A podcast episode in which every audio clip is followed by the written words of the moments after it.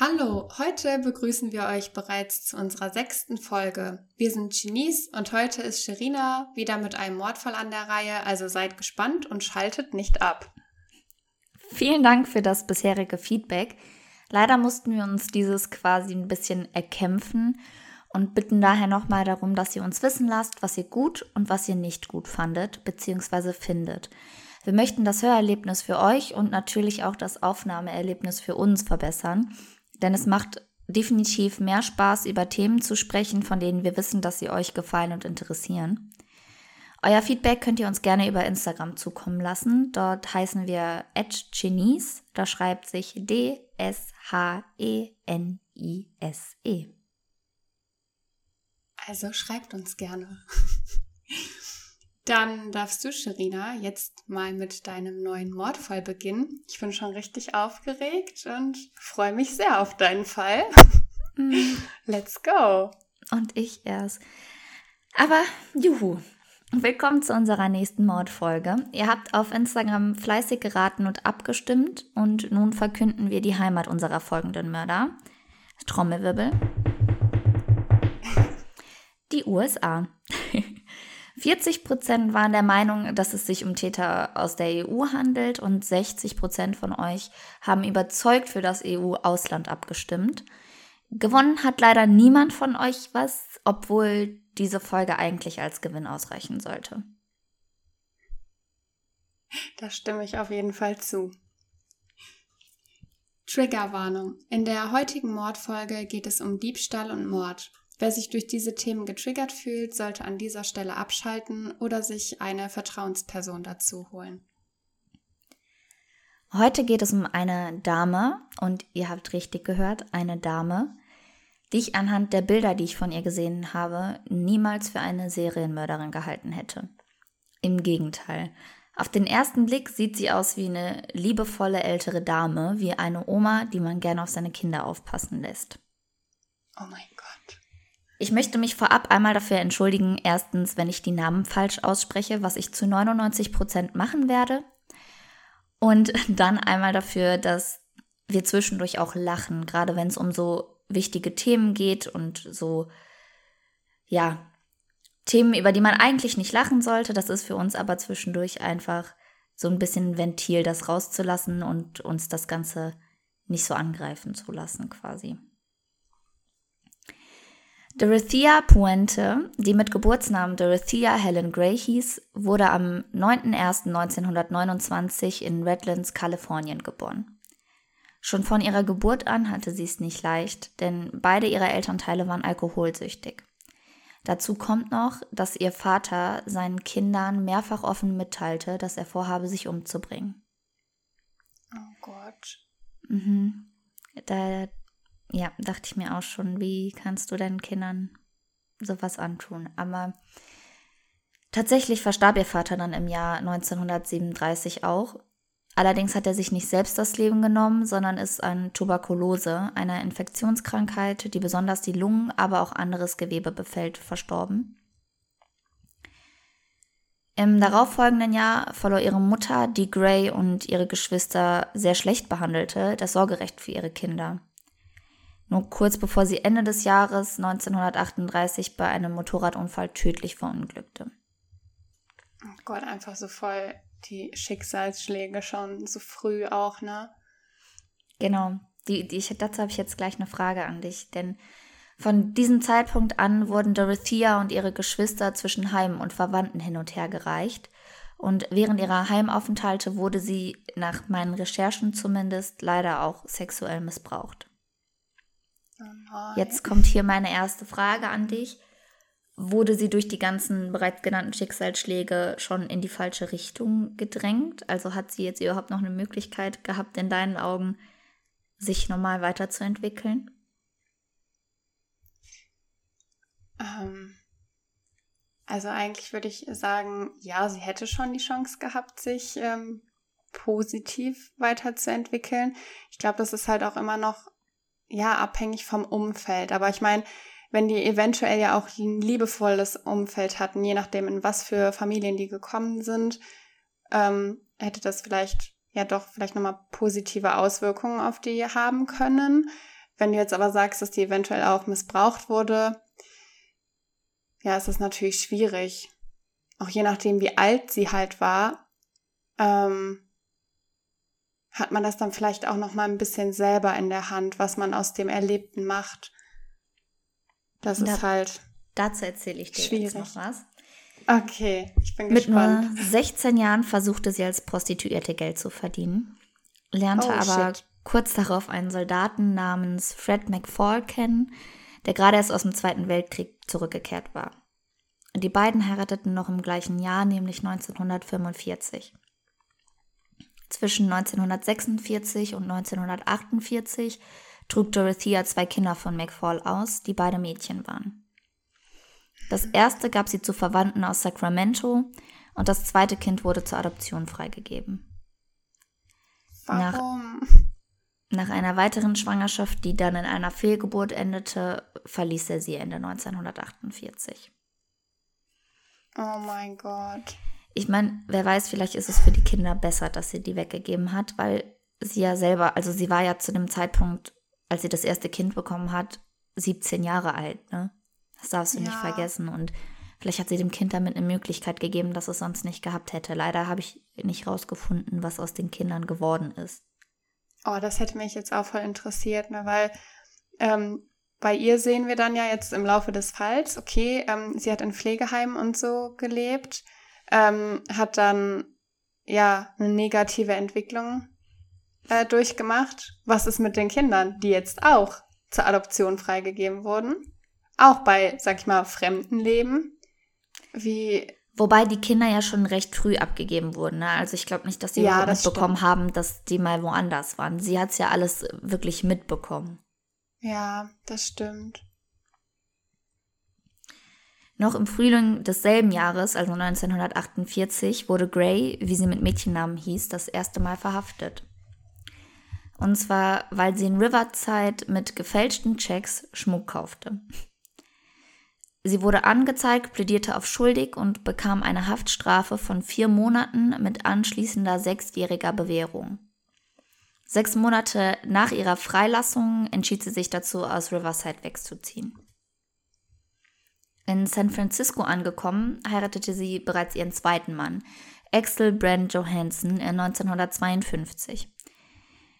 Bei ihm gab sie sich als völlig andere Person aus und behauptete unter anderem Muslima zu sein. Okay. Die Ehe der, ja, die Ehe der beiden war von Beginn an aber schon sehr turbulent. So war er sehr kontrollsüchtig und hat ihr zeitweise auch nachgestellt. Und sie schmiss sein Geld durch ihre Spielsucht quasi aus dem Fenster. Es sei dazu gesagt, dass seine Eifersucht nicht ganz unbegründet gewesen ist, denn Dorothea flirtete gerne und wurde auch dabei erwischt, wie sie einem Undercover-Cop ihre Sexdienste anbot.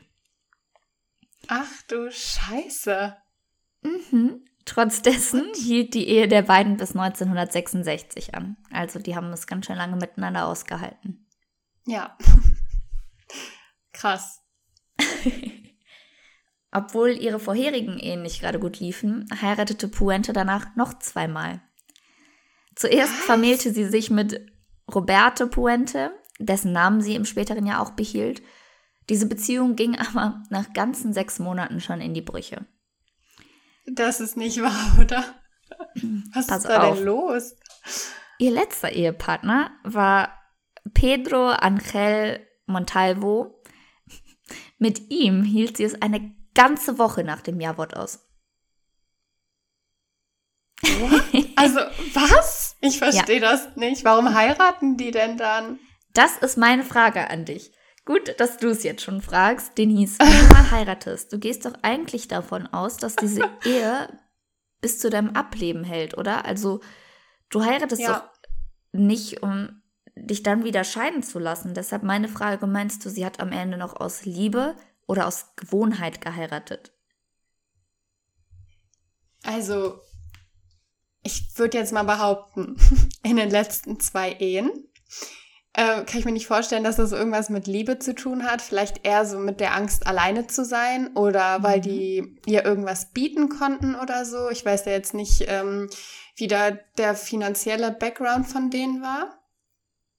Aber das hört sich für mich nicht nach Liebe an, wenn man nach ähm, sechs Monaten oder nach einer Woche nach der Hochzeit ähm, sich sofort wieder trennt. Also entweder man arbeitet an sich, weil man mhm. sich liebt, aber wenn man sich, also kann ich mir nicht vorstellen, dass da irgendwas irgendwie mit Liebe zu tun hat. Danke, das sehe ich nämlich genauso. Ich finde, das ist so eine Sache, da denkt man sehr lange drüber nach und ich finde, man sollte sich auch wirklich sicher sein, dass man den richtigen Partner an der Seite hat. Aber ich meine, wir sehen es an einigen Promis, die sind dann auch nur 24 ja. Stunden verheiratet, äh, verheiratet und annullieren die Ehe danach sofort. Das kann ich auch nicht nachvollziehen. So als wenn das wie so ein Toilettengang ist, über den man nicht nachdenken muss, weißt du? Ja, gut, wenn du so viel Geld hast. Vielleicht musst du dann nicht darüber nachdenken. ja, das, ja, das kann auch sein. Komisch. So, aber nichtsdestotrotz, also ungeachtet aller vorhergenannten Umstände, hielt sich Dorothea für eine gute und qualifizierte Hausmeisterin. Schocker, so ein extremer Sprung von der ewigen Ex-Ehefrau zur Hausmeisterin. Uh. Yay! Daher öffnete sie im Jahr 1970 ihr erstes Boardinghaus. Das ist sowas wie eine Herberge bzw. eine Pension. Ah, okay. Ja. Viele Leute und gerade auch viele Sozialarbeiter waren damals begeistert von ihrer Einrichtung, da sie unter anderem Alkoholiker, Drogensüchtige, psychisch Kranke und auch alte Leute in ihre Obhut nahmen. Teilweise hätten diese Menschen keine andere Unterkunft bekommen. Krass. Von außen das betrachtet. Ist dann nett. Genau, und deshalb von außen betrachtet schien nun eigentlich alles super zu laufen. Ja. Doch im Hintergrund entwickelte sich Puentes Zukunft in eine sehr dunkle Richtung. Sie verlor Jetzt ihre erste Herberge, weil sie dabei erwischt wurde, wie sie ihren Namen auf den Sozialkassenchecks ihrer Mieter vermerkte. Das heißt, die hat die abgefangen, hat ihren Namen darauf äh, eingetragen und hat sich das Geld abgeholt. Oh, scheiße. Daher arbeitete sie 1980 als private Pflegekraft und setzte dabei allerdings ihre eigentlichen Schützlinge unter Drogen und stahl diesen ihre Habseligkeiten. Oh nein, warum? Mhm. Im April 1982 zog eine 61-jährige Frau namens Ruth Monroe in das Haus von Dorothea Puente ein. Kurz darauf starb Monroe an einer Überdosis Codein und Paracetamol. Als die Polizei hierzu eintraf, erklärte Dorothea ihnen, dass Monroe aufgrund der unheilbaren Krankheit ihres Mannes depressiv gewesen sei. Diese Info reichte aus, um die Behörden den Tod Monroes als Selbstmord festhalten zu lassen. Zufrieden konnten sie die Ermittlungen also einstellen und zogen weiter. Boah, krass, hat die schon echt geschickt gemacht, ne? Ich finde es einfach heftig, so dass sie dann nicht mal mit Verwandten des Mannes sprechen oder noch mit Verwandten von ihr, ne? Ja. So, ob da irgend, äh, sich irgendwas angebahnt hat, sondern die einfach auf diese Aussage vertrauen, weil die gar keine Lust haben, weiter zu ermitteln. Ja, ja, für die ist der Fall jetzt einfach abgeschlossen, ne? Ja. Aber Krank. ein paar Wochen später meldete sich die Polizei erneut bei Puente, weil Malcolm Mackenzie, ein 74-jähriger Mieter von ihr, Dorothea unterstellte, ihn unter Drogen gesetzt und danach beraubt zu haben. Am 18. August 1982 wurde sie daher in drei Fällen des Diebstahls für schuldig befunden und zu fünf Jahren Gefängnis verurteilt. Von dort aus begann sie eine Brieffreundschaft mit Everson Gilmouth, einem 77-jährigen Rentner aus Oregon. Dorothea Helen Gray wurde nach nur drei Jahren ihrer fünfjährigen Haftstrafe 1985 entlassen und traf Gilmouth zum ersten Mal. Und das obwohl ein staatlicher Psychologe sie als schizophrene Person ohne Reue oder Bedauern diagnostizierte und meinte, dass sie streng überwacht werden sollte. Warum lässt man sie dann bitte raus? Mhm. Also es macht doch keinen Sinn. Damit laufen die doch einfach wieder Gefahr, dass irgendwas mit der ist, dass die irgendwas macht. Das ist es vor allem, wenn du so einen Psychologen zu Rate ziehst dann solltest du vielleicht auch was auf seine Meinung geben, ne? Eben. Aber statt überwacht zu werden, war sie jetzt nun auf freiem Fuß und eröffnete sogar ihre zweite Pension. Dort griff sie schnell wieder auf ihre alten Tricks zurück. Gray nahm sogenannte Schattenmenschen auf, die am Rande der Obdachlosigkeit standen und weder Familie noch Freunde hatten, die also niemand vermissen würde. Boah, Plötzlich das ist begann- schon krank. Plötzlich begannen einige von ihnen zu verschwinden, aber niemand bemerkte es, weil da war ja niemand. Selbst Bewährungshelfer, die in der Herberge vorbeikamen, akzeptierten die Erklärung, dass es sich bei den Leuten, die dort wohnten, um normale Gäste oder Freunde von ihr handelte und nicht um Grenzgänger. Im November 1985 beauftragte unsere Protagonistin einen Handwerker namens Ismael Flores mit der Anbringung von Holzverkleidungen in ihrer Wohnung. Sie bezahlte ihn mit einem roten Ford Pickup, welcher ursprünglich Everson Gilmouth gehörte. Dieser benötigte ihn aber nicht mehr. Oh nein. Nachdem Flores die Arbeit beendet hatte, hatte Puente noch eine Bitte an ihn. Er sollte ihr eine zwei Meter lange Kiste bauen, die sie mit Büchern und einigen anderen äh, Gegenständen füllen konnte, bevor die beiden genau diese Kiste in ein Lagerhaus bringen würden, das sie angemietet hatte. Doch auf dem Weg zum Lagerhaus bat Puente Flores plötzlich an einem Flussufer anzuhalten. Dort schob sie die Kiste einfach ins Wasser und forderte ihn auf, weiterzufahren.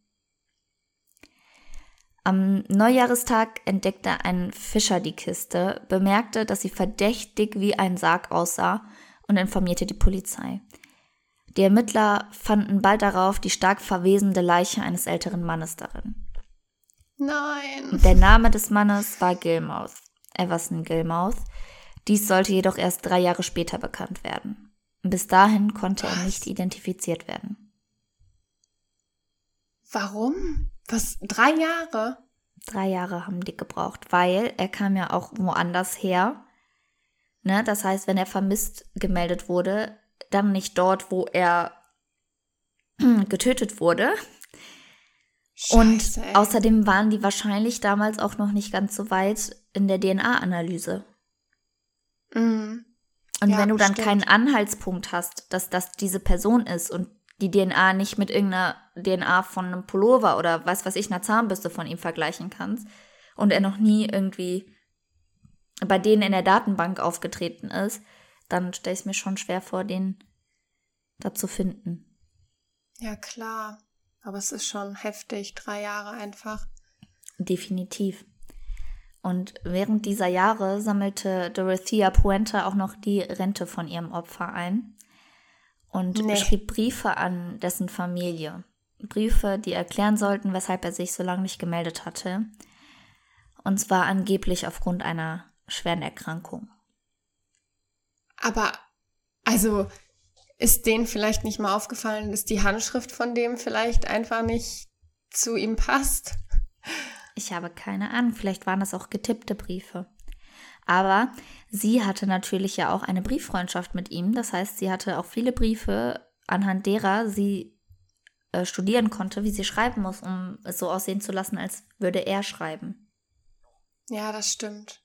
Boah, heftig. Die ist ja richtig komisch drauf.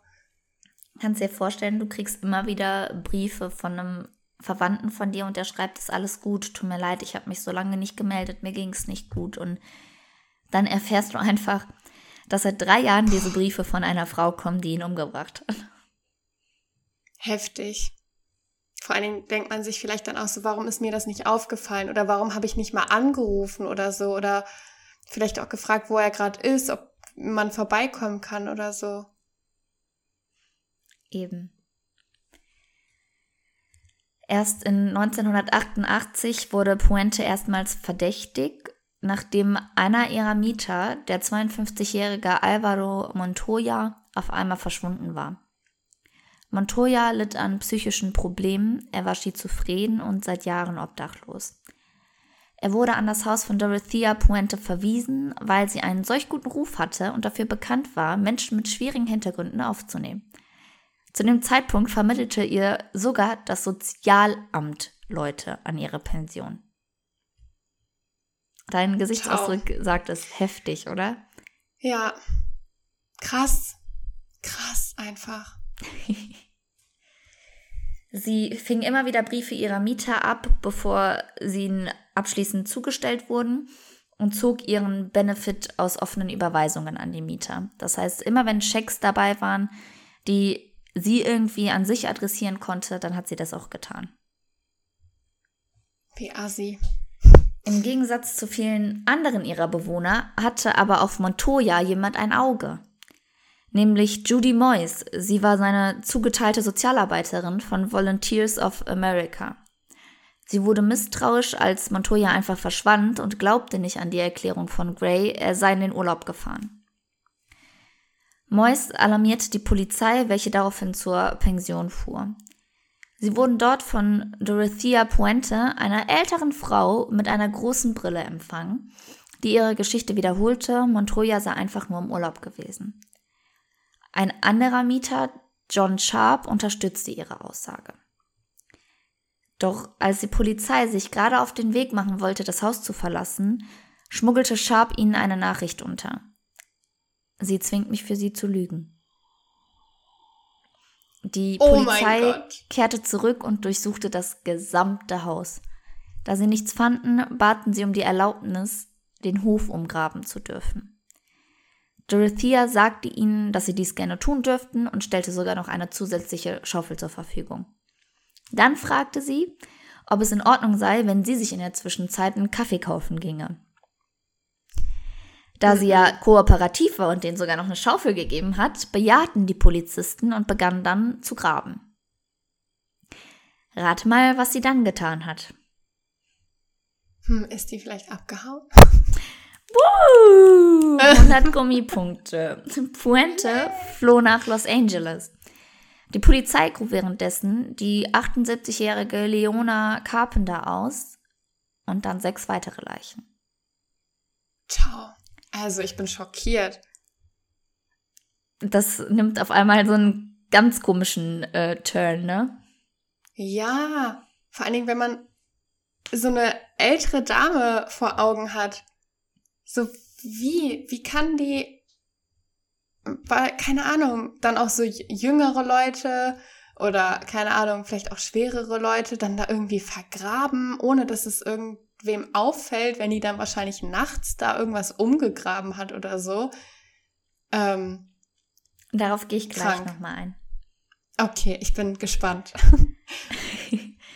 Fünf Tage lang war Dorothea Puente auf der Flucht, doch die Polizei spürte sie in LA auf, nachdem ein Mann sie in einer Bar aus dem Fernsehen wiedererkannt hatte. Das heißt, es war tatsächlich Glück, dass der Typ sie erkannt hat und dann die Polizei Gut. alarmiert hatte. ja. Gray, die wegen insgesamt neun Morden an ihrem Freund Everson Gilmouth, 77, und acht weiteren ihrer Bewohnern, Ruth Monroe, 61, Leona Carpenter, 78, Alvaro González Montoya, 52, Dorothy Miller, 64, Benjamin Fink, 55, James Gallup, 62, Vera Faye Martin, 64 und Betty Palmer, 78, angeklagt war, wurde nach Sacramento zurückgeflogen. Auf dem Rückflug beteuerte sie gegenüber Reportern, dass sie niemanden umgebracht habe und behauptete, ich war einmal ein sehr guter Mensch. Was hältst du von der Aussage, dass sie von sich aus sagt, ich war einmal ein sehr guter Mensch? Ist das schon ein Schuldeingeständnis? Hm, Ja. Was mich jetzt auch interessieren würde, ist, ab welchem Zeitpunkt sie findet, war sie kein guter Mensch mehr. Mhm. So, was hat das ausgelöst, dass sie kein guter Mensch mehr war? Also jetzt klar, abgesehen von den Morden und den, ähm, dem Betäuben von den Menschen da. So, wo hat das bei ihr angefangen? Was war der Auslöser? Ihrer Meinung nach. Da, das ist es, ne? Man denkt sich so, sie sagt im ersten Satz, dass sie niemanden umgebracht hat und sagt dann im zweiten Satz, ich war mal ein sehr guter Mensch. Ich finde, das Ja. steht so ein bisschen im Gegensatz zueinander und man denkt sich, okay, was willst du uns damit jetzt sagen? Voll. Aber dazu habe ich gleich vielleicht noch eine Idee. Okay. Ihre Anwälte argumentierten nämlich, dass sie vielleicht eine Diebin, aber keine Mörderin sei. Das heißt, sie kann natürlich damit gemeint haben, wenn wir mal das Spinnennetz so weit spinnen, ja, ich bin zwar irgendwann eine Diebin geworden, aber an sich war ich trotzdem, obwohl ich Diebin war, noch ein guter Mensch. Auch, aber Mörderin bin ich nicht. Ja, das stimmt. So kann man das theoretisch auch ähm, argumentieren. Aber ja, man sieht ja auch die Leichen, ne? Eben. Pathologen sagten aus, dass sie bei keiner der Leichen die Todesursache feststellen konnten. Sie hatte ihren Opfern aber wahrscheinlich eine Überdose Schlafmittel gegeben, sie danach erstickt und dann in Bettlaken eingewickelt. Zu guter Letzt wurden sie im Hof vergraben. An manchen Quellen oder in manchen Quellen stand auch, dass sie das ähm, Häftlinge für sich hat machen lassen. Dass sie Häftlinge bezahlt hat dafür, dass die die Leichen da im Hof vergraben. Oh mein Gott. Ja, also kann ich mir bei ihr gut vorstellen. Mhm. Erstmal ne, weil sie halt eine ältere Frau ist und dann die Leute ja schlecht irgendwie tragen kann. Und Häftlinge sind ja dann vielleicht auch, oder ehemalige Häftlinge sind ja dann vielleicht auch ähm, auf ein bisschen Geld angewiesen. Und Eben. die fragen dann vielleicht auch nicht so, ja, was ist passiert? Eben. Während des gesamten Prozesses wurde Puente entweder als netter Oma-Typ oder aber als manipulative Kriminelle dargestellt, die sich an den Schwachen vergreift. Das heißt, es gab nie so ein Zwischending, es war nie schwarz-weiß, es war immer nur schwarz oder weiß. Und dazu, Leute, packe ich euch Bilder von ihr in einen Feed-Post bei Instagram und bitte euch darum, einmal darunter zu schreiben, wie ihr sie allein von den Bildern wahrgenommen hättet. Hättet ihr ihr sowas zugetraut? Und jetzt, Denise, hast du gerade eine WhatsApp-Nachricht von mir bekommen mit zwei Bildern von der netten Dame. Und jetzt hätte ich gerne mal deine Einschätzung. Ich sehe es an deinem Gesicht. Hättest du oh, gedacht, oh, dass sie sowas machen kann? Nein. Äh, äh. Also ich finde, die sieht gar nicht böse aus oder so, auch mit keinem, keinem bösen Hintergedanken. Sieht halt wirklich einfach aus wie so eine Omi. Ne? Das, also ich bin geschockt. Also ich finde, es gibt schon manchmal so Omis, die auch wirklich grantig gucken. So, da würde ich mir das schon eher vorstellen können, aber die sieht halt auch einfach sympathisch aus. Das ist es, ne? Wie ich schon ganz am Anfang gesagt habe, ich finde, sie sieht so aus, als würdest du deine Kinder auf sie aufpassen lassen. Ja. Heftig. Das ist echt krass. Das mm -mm. kann man sich nicht vorstellen. Deshalb, Leute, schaut euch ruhig jetzt gerade in diesem Moment, während wir sprechen, einmal die Bilder von ihr an und hinterlasst uns direkt einen Kommentar, ob ihr euch das hättet vorstellen können bei dem Aussehen der Dame. Das Schlafmittel Dalmain, das ist bei uns, hat es einen anderen Namen. Ich würde den jetzt gerne richtig aussprechen können, kann ich aber nicht, also belassen wir es dabei einfach. Googelt gerne danach. ähm, wurde in allen exhumierten Leichen gefunden wie ich gerade schon erwähnt hatte, gehen die ja davon aus, dass sie ihren Opfern immer eine Überdose Schlafmittel gegeben hat. Und das spricht eben dafür. Die Staatsanwaltschaft bezeichnete Puente als eine der kaltblütigsten und berechnendsten Mörderinnen, die das Land je gesehen hat. Im Jahr 1993 wurde Dorothea Puente nach mehrtägigen Beratungen und einer festgefahrenen Jury schließlich wegen dreier Morde verurteilt und erhielt zweimal lebenslänglich. Doch bis an ihr Lebensende beharrte Puente auf ihre Unschuld und darauf, dass sie sich gut um die von ihr betreuten Menschen gekümmert hatte. Jetzt folgt ein Zitat. Die einzige Zeit, in denen es ihnen gut ging, war, als sie bei mir zu Hause waren. Ich ließ sie jeden Tag ihre Kleidung wechseln, jeden Tag ein Bad nehmen und drei Mahlzeiten am Tag essen. Als sie zu mir kamen, waren sie so krank, dass man nicht erwartete, dass sie überleben würden. Was ein bisschen makaber ist, wenn wir uns jetzt überlegen, dass sie auch mit diesen drei Mahlzeiten am Tag nicht überlebt haben. Ja, da hast du recht. Dorothea Puente starb am 27. März 2011 im Alter von 82 Jahren im Gefängnis eines natürlichen Todes. Krass. Boah, das ist echt krass. so, erstmal läuft, also das war mein Fall. Jetzt kommt die Nachbesprechung. Und das war ein sehr guter Fall. Ein sehr guter Fall. Also mal auch was anderes. Ähm,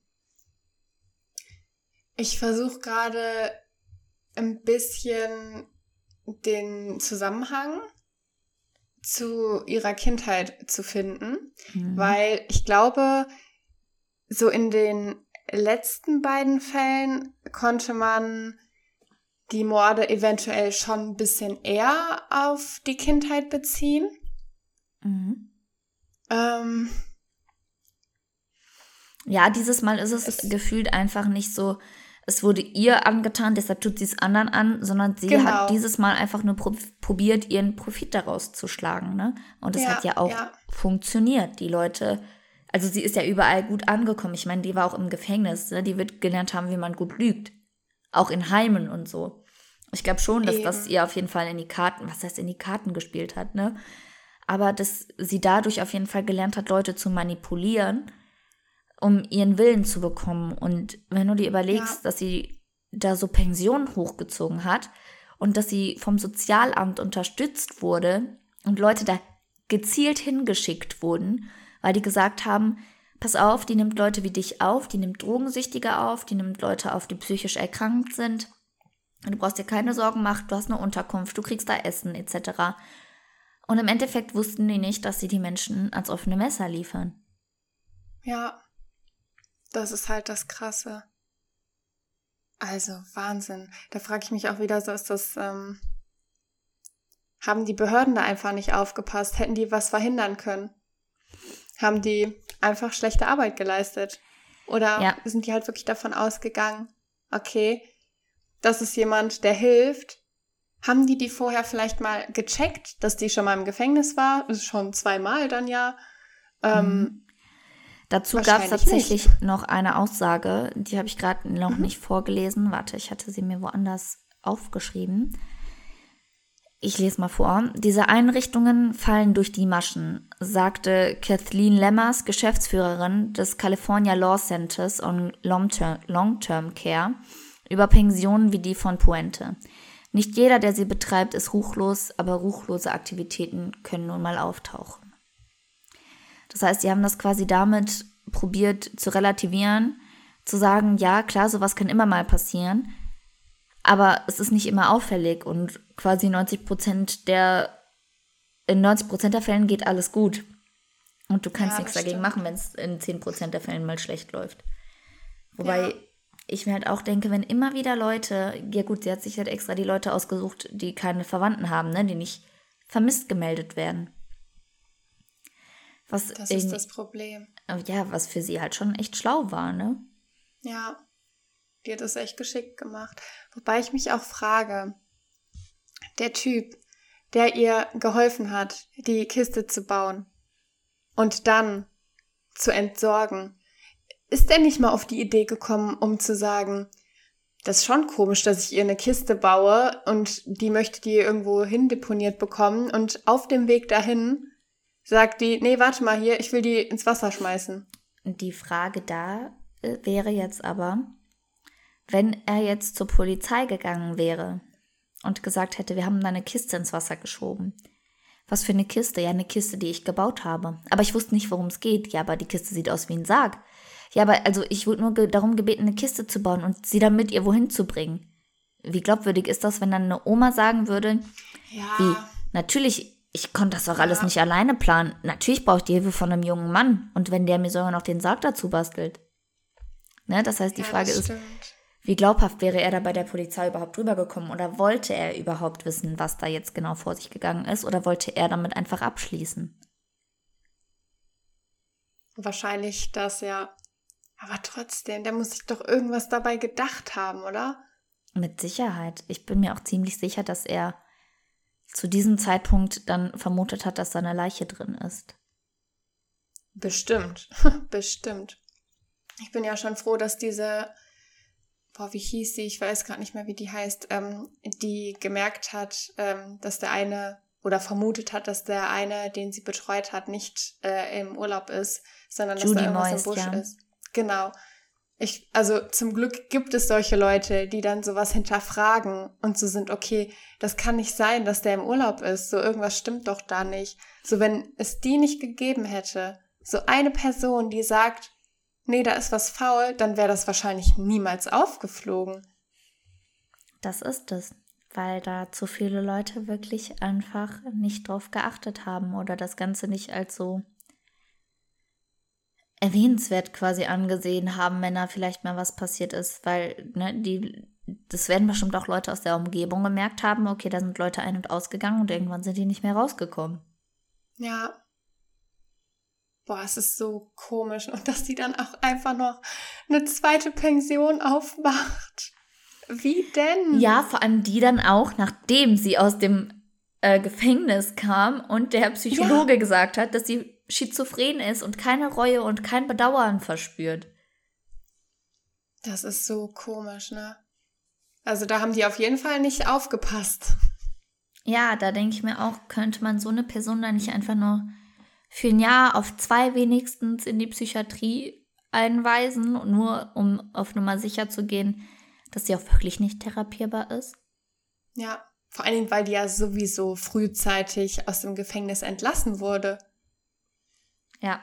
Da denke ich mir halt auch schon wieder, die war ja schon mal im Gefängnis. Warum wird die dann jetzt frühzeitig entlassen, obwohl die wieder eine Straftat begangen hat? Die Frage stelle ich mir auch oft. Krass, ey. Also manche Urteile check ich nicht. Nee, ich auch nicht. Vor allem gerade auch in den USA. Die sind da ja noch mal ganz anders als hier ja. in Deutschland.